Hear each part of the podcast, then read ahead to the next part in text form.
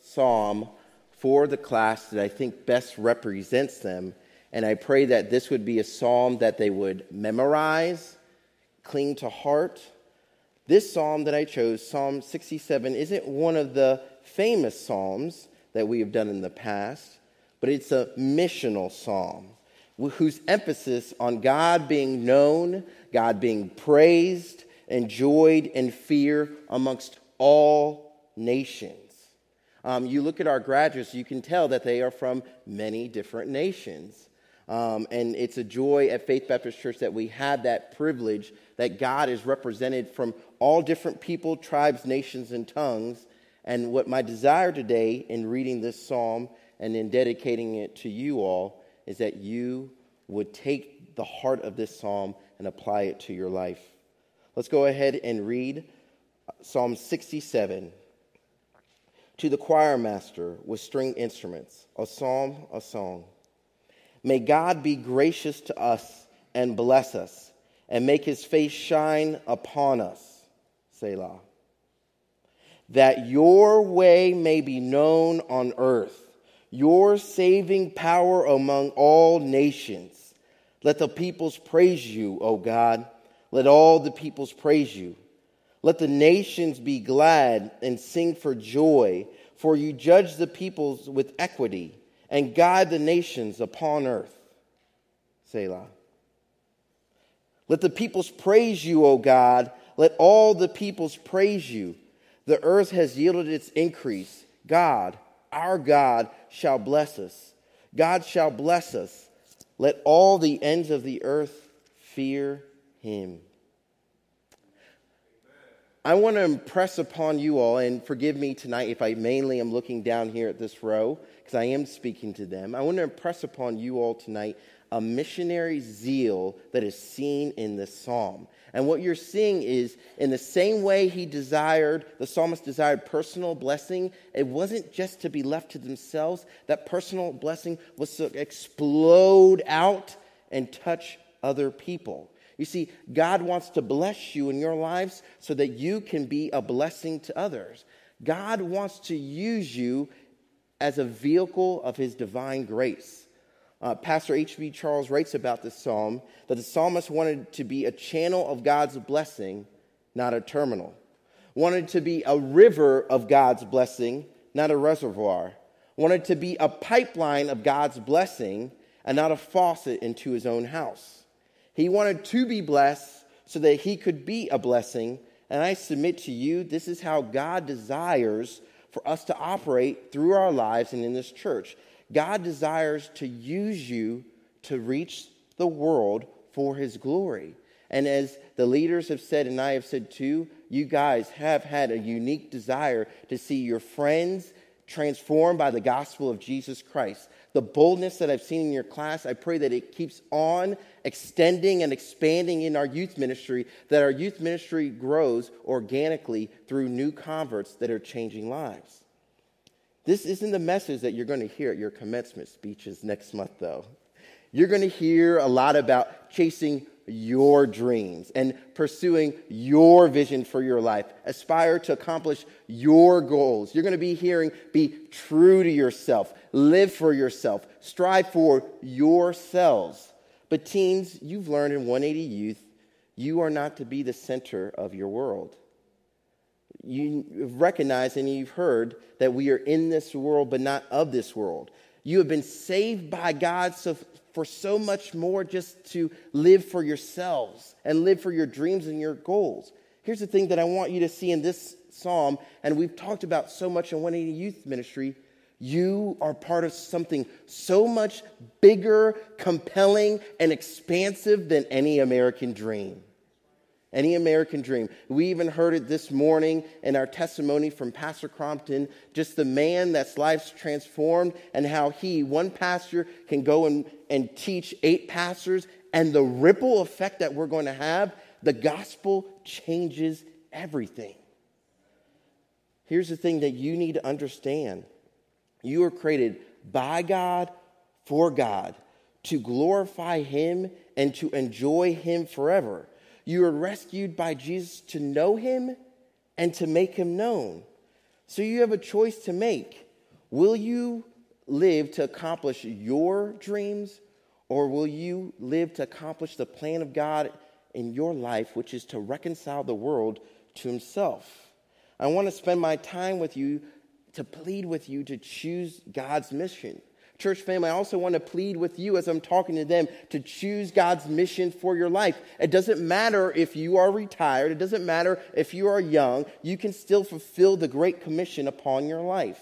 And that is what this psalm is for. My first point is this God wants to use you so that the world may know him. Verse 1 May God be gracious to us and bless us and make his face shine upon us Verse 1 of our psalm comes from God's uh, commands that he gives to Aaron and his sons, the priests of Israel.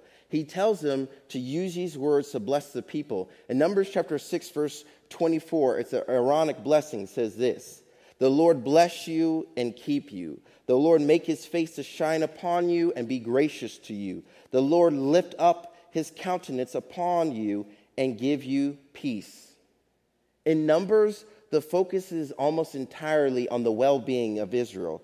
Here, however, the blessing of Israel, you notice it's extended and it says to all the nations, that all the nations would hear. God also said this to Abraham uh, when he left his father's house in Genesis chapter 12, verse 2 says this I'll make of you a great nation, and I will bless you and make your name great so that you will be a blessing. And I will bless those who bless you, and him who dishonors you I will curse. And in you all the families of the earth shall be blessed. This psalm is connected to God's intended purpose for the nation of Israel and his covenant with Abraham, that through them the world would be blessed. The blessing from God would include things that are temporal, material, and physical blessings. And I do pray that God would give you those things, but more so than that, there's something greater than the temporal and the material. Look in our passage.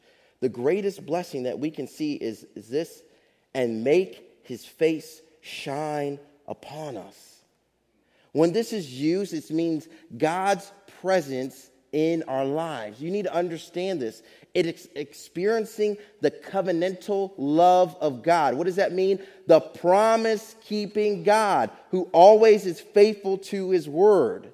That is a blessing. His face shining upon us. It's delighting in God and God in us. You see, Adam and Eve were in the presence of God, but because of the shame over their sin, they had broken fellowship with God and they were dismayed. They actually, the Bible says that they hid themselves from God or they hid themselves from the presence of God.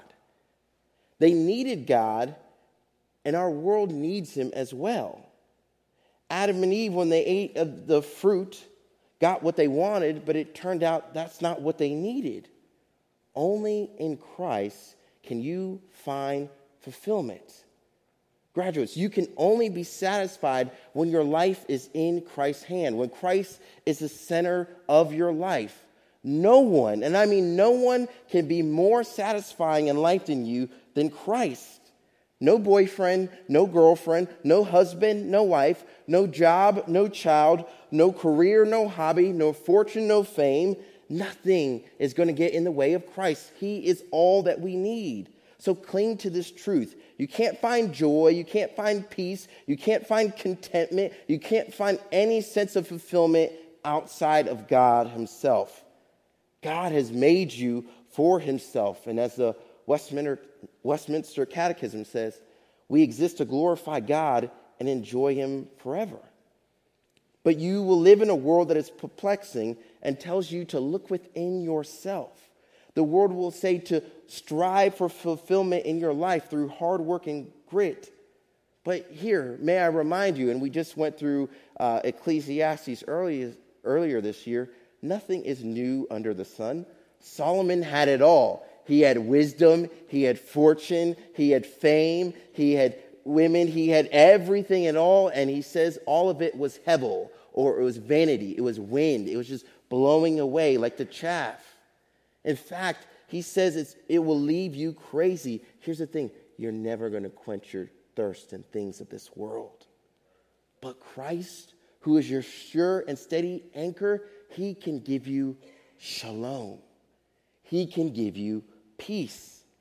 Verse 1 records a prayer request for God's blessing upon our lives, and verse 2 records the results of this blessing. Notice this that your way may be known on earth, your saving power among all nations. When you see the word that in the Bible, it's a purpose clause and it's showing you what came previously. The psalmist teaches us here how to pray personally and selflessly. And when he prayed for blessing, it wasn't just for him, it's so that he could be a blessing to others. Is this your heart? I want God to bless me, to shower me with blessings so that I can declare to others how good he is and how much he is needed. And this is astounding when you think about it. God bless me, but not just for me, bless me so I can bless others. This is a pivotal thing in your life if you grasp this concept. Because so often we think, okay, it's good to be a good Christian. I won't do this, I won't do that, but live for something greater than you. Live for a greater vision to be on mission. Notice what it says in the passage that your way may be known, your saving power. The resurrecting king has come to rescue those who are perishing. Knowing this truth, clinging to this truth will transform your life because you're going to live differently. You're going to look at people differently and how God can change their life. And here's the thing that you need to understand God can use you to save people, He can use you, even as you get older, to transform people's lives. One of the reasons I included um, that funny picture of Emmanuel when he straightened his hair in our grad night video is because I have a good story about him that I wanted to share. Uh, we don't typically take people who graduate from uh, middle school on mission trips, but this year, that year, 2019, we made an exception and we went to New Mexico. Uh, in, in New Mexico, obviously, as Lance said, you could tell he was one of the younger ones, but if, if we're all being honest, when we were in middle school, I know, I'll admit, I was very immature, rambunctious. Um, look at my kids, and you can tell there's a, a slight bit worse than them. Okay, maybe a lot more. Um, but when we were there, I can remember there was a kid that was very honoring, very bad. There was a kid that I was like, Lord, if you allowed corporal punishment, I wish I could be the one that mediated it because this kid needed his tail end to be, yes, you know. Um, so, Emmanuel, for some reason, this kid took to Emmanuel. And I remember on the last day or second to last day, uh, when we're at the church in New Mexico that there's an invitation that's given, and this boy comes up to Emmanuel, and I talked to him again about it, and asked to be saved. And here am I as a youth pastor, and I'm honestly, I'm kind of choking up because I'm seeing, I'm like, my teen gets to have that experience to lead someone to the Lord as an eighth grader? I said, How awesome is it that we get to be a part of what God is doing to transform lives for Jesus Christ, and that my eighth grader gets to see it? And that fire that started in eighth grade has spread through the youth ministry where we keep having teens and different people, his friends coming over because he has this passion to win him to the Lord. That started there. You, you grasp it. And the rest of you all, you grasp the saving power of Jesus Christ should be known amongst all the nations. You didn't just see the mission trip as something just to, okay, let's go have fun. And we did have a fun time at our host house. They had a little uh, putt putt in their backyard, but you saw it more than that. Let's go transform lives for Jesus Christ. God wants to bless us. God can use you all, church family, wherever you are to transform someone's life. Do you want to be a part of it? I talked to the teens about that this morning, but I want to reiterate it to you all. Don't for a second think someone is too far away from God. Not for a second. Because we can, if we raise him, we could have people here that you would think are too far from God, that are sitting here today worshiping King Jesus. Don't for a second forget God is the one that saves. God is the one that transforms, but He wants to use you as His vessel to be a blessing to the nations. So let Him use you. You see, God wants to bless us so that we can be a blessing to the world. Sin in the lives of people have shut them away from God, and people can't know God unless someone is willing to proclaim the gospel to them. Faith comes by hearing, and hearing by the word of God. Someone has to actually speak the words of God from his word for someone to be transformed by the gospel. You can't just do it putting money into offering plate. You have to actually speak with your mouth and do something. Realize, graduates, you get to be a part of something so much bigger than yourself. Something that has literally lasted for ages, from generation to generation. Some of you here, if you talk to your parents, you might be a first generation Christian or a second generation. If your parents are here, like, and to think that can have a ripple effect, the generations that can be transformed by that. God wants to use you to proclaim his message so that people would know him, but then also that people would worship him. Verse 3 Let the peoples praise you, O God. Let all the peoples praise you. Let the nations be glad and sing for joy, for you judge the peoples with equity and guide the nations upon earth. Selah. Let the peoples praise you, O God. Let all the peoples praise you. Verse 3 and 5 are identical and would indicate the passion of the psalmist. He's longing for the nations to praise God. He's longing for them, as Psalm 101 says, to, for them to make a joyful noise to the Lord and all the earth. The greatest goal of the psalmist was for God to be rightly praised and worshiped. In the book, Let the Nations Be Glad, Pastor John Piper writes, Missions exist because worship doesn't. Worship is ultimate. God is worthy of highest praise. He's delivered up from his wrath by the shed blood of his one and only Son, and he's given us a new life. He deserves our loudest praise. Now, understand this psalm was written in a time when people were worshiping an untold plethora of gods, and they would make sacrifices and do ridiculous things to appease the gods. Some of them would have temples dedicated to immorality to praise the gods. Others would gorge themselves on food and then vomit it out to honor their gods, and others would even offer up their children as living sacrifices. We don't have that specific type of behavior in America, obviously, today, but the same desire is there for people to live on their own mission and to worship other things. You see, some people do offer up their children to the gods of sports and the gods of academics. And while those things aren't bad, they're not ultimate. And remember that. Some people offer up themselves to the virtual temples of immorality and pornography. Don't get bogged down in that. Others in binging on things from Netflix to alcohol to drugs. You see, our world is an idol factory. Here's the thing you need to understand an idol is anything that we place as more important than God, anything that absorbs our heart and our imagination more than God, anything that we seek that only God can give us. What you and I need to understand at the root of idolatry, it's sin. It's building your life and meaning on anything and even very good things more than God.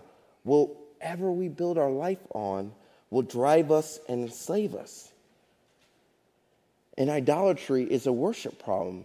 So don't fall into this trap of worshiping something that you weren't meant to worship. The nations are worshiping romances, their cars, their spouses, their children. And in regards to your careers, as you guys go off to college, you have people ask you, hey, what are you going to do? What are you going to major in? Uh, you, are going to have the pressures that you may have some friends, which I did, where you have friends that are making money almost instantly and they're driving flashy cars. You'll feel the pressures to step up and prove yourself. You'll be tempted to take this job and to skirt your integrity. Don't make an idolatry out of your career. You do that, it will lead to anxiety. obsessiveness, addictions, envy of others, resentment.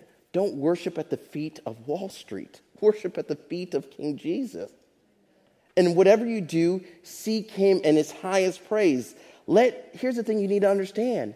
It doesn't mean that you can't use your abilities. Use whatever gift, talent, and abilities you have to the best of your abilities to glorify God. And maybe it's not something to do anything with ministry per se, but do it with excellence so people can see something's different about you. What is it about you that you have integrity? What is it about you that you work hard? What is it about you that you care so much about people? Let people know that you worship the God based on how you live your life. The psalmist wanted God to bless them so that the nations would sing praises of God and worship him forever. And he goes on to tell them that they shouldn't worship idols, but then also he says this in verse 4 Let nations be glad and sing for joy, for you judge the peoples with equity and guide the nations upon the earth. Okay, first, there is joy in the justice of God, but you kind of have to free. The nations should be glad and sing for joy because of God's judgment. At first glance, you may think that's a typo. What, wait, God's judgment? Why should the nations be glad about God's judging? Why? Because God is a God of justice. Okay? God is a God of righteousness, purity, and holiness. God is not one that will contend based on color of skin, size of your, of, uh, your brain, the place you were born, your bank account. God is righteous and pure and holy. And oh, our world needs this. Our world needs to hear this. This is a good segue into the gospel when you tell them about the desire that you have for justice, the desire you have for righteousness. Only God can give this. Not only that, God is a God of guidance. You see, God guides, and I'm not going to get there with the time that we have left, but I just want to mention to you in this guidance, it's He's directing your way. Trust in the Lord with all your heart. Don't lean on your own understanding. Remember what I said to you all so many times in youth group, and I say it about your, myself too I don't know anything. I don't. You don't know anything. Don't look to your peers for wisdom. They don't know anything. I'm thankfully in an office with, with everyone who's 50 and older, so that's where I go and get my wisdom. so I don't look to, I love my peers, I think they're great, but I look to people who have a few gray hairs to give me some wisdom. Look to people who've actually experienced life to give you wisdom. Teens, you know how much I begged you and I've told you, I can't believe. I remember even talking to some of our college students. Don't listen to your dumb friends. They don't have life experiences. Listen to people that have been through things. I'm going to get in trouble for that one. God wants to use you that people would know him. God wants to use you that people would worship him. And lastly, God wants to use you that people would fear him. Verse 7. God shall bless us let all the ends of the earth fear him. What is the fear of God? It's to be overwhelmed by the power of God, by his greatness, by the awe of God. And, and here's the thing that you need to understand there's a difference for Christians to fear God and people to be afraid of God. Christians aren't supposed to be afraid of God because we're not supposed to be afraid of his wrath because the Son has taken the wrath for us. We fear God. We have holy reverence. We rejoice and we tremble because we still know he's powerful, but we don't fear his judgment upon our lives because his Son has taken it for us. You see, people need to fear God in their lives. Graduates, you're going to have different fears. What will I major in? Will I make friends? Facing the unknown? Will I keep my faith? Will I find a soulmate? There are numerous fears that you can have as you go on to the next level. But when you fear, know this there's always God's word that's there to calm you in your fear. When I'm afraid of facing difficulties in my life, I remember Psalm 46. God is our refuge and strength, a very present help in trouble.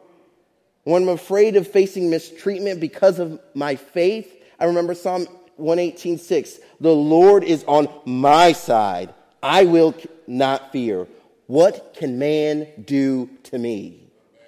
When I'm afraid if I will be tempted to leave the faith, what do I remind myself with? Romans 8:39, nothing in all creation will be ever to separate me from the love of God that is revealed in Christ Jesus our Lord. I take myself back to scripture because that's what I want to put my foundation on. You see, this world has fears. They, they, they have fears of the unknown, fears of this and that, but we, we have a God who promises that, hey, we may not know the future, but we know who holds the future. And he's always on our side. And he's going to work all things out for our good. Does that mean that everything's going to go easy in life? By no means. But our ultimate good is that we would honor him and make a difference with our lives. And that's what I want for you three. And that's what I want for our church family. God wants to make a difference with your life. God wants to use us all that people may know him. God wants to use us all that people would worship him. And God wants to use us that the world may fear him. Let God use you today. Don't think beyond a shadow of doubt that I don't have the skill, I don't have the ability, I don't have the talent, I don't have that knowledge. No, no, no. God can still use you right where you are to transform lives for eternity. May God do that in your life. Let's pray. Father, again, I just come to you and I just pray that this psalm would resonate in their heart. The mission psalm, Lord, the psalm that we need to know that you want the nations to be glad and to rejoice because you are a God. Your saving power can transform their hearts. And I pray for our seniors as they go off into college and their next steps in life, that they would have this burden, this desire, Lord, to know you, to honor you, and love you. In your name, amen. At this time,